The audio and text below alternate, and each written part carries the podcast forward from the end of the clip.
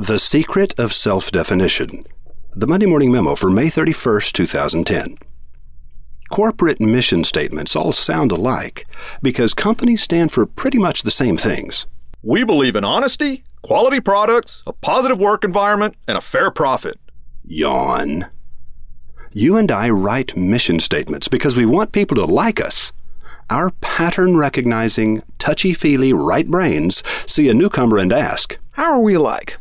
What makes us the same? But the deductive reasoning left brain looks for discrepancies and anomalies. How are we not alike? What makes us different? Consequently, we cannot set ourselves apart according to what we stand for, since we stand for pretty much the same things. We set ourselves apart by what we stand against. I'm not suggesting you become a complainer, a picketer, or a self righteous prig. I'm suggesting only that you make clear to the world what you don't do. What you exclude, not what you include, is what defines you.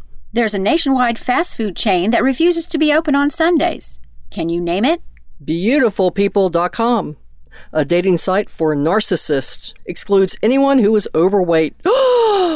this January, they kicked out 5,000 members whose post Christmas photos revealed they had gained a few pounds during the holidays. A fitness center became the fastest growing franchise in history by excluding half the population. They opened their second location just 15 years ago. Curves, for women only, now has more than 10,000 locations in 70 countries. No drinking, no dancing, no smoking, no spitting, and no cussing. Now, if you don't mind what we don't have, I'm sure you'll like what we do have. Good, clean family entertainment every weekend year round. Kentucky Opry. The Heart Attack Grill excludes from their menu anything that might be good for you, but they're happy to bring you a quadruple bypass burger with flatliner fries and unfiltered cigarettes. Taste worth dying for. Martin, that most highly revered of guitars, won't make electric instruments, acoustic only. Geppetto's Workshop is a toy store that excludes anything of plastic or requiring batteries. I'm not asking whether or not you agree with what these companies exclude. I'm not even suggesting that we debate whether these exclusions are ultimately good or bad for business.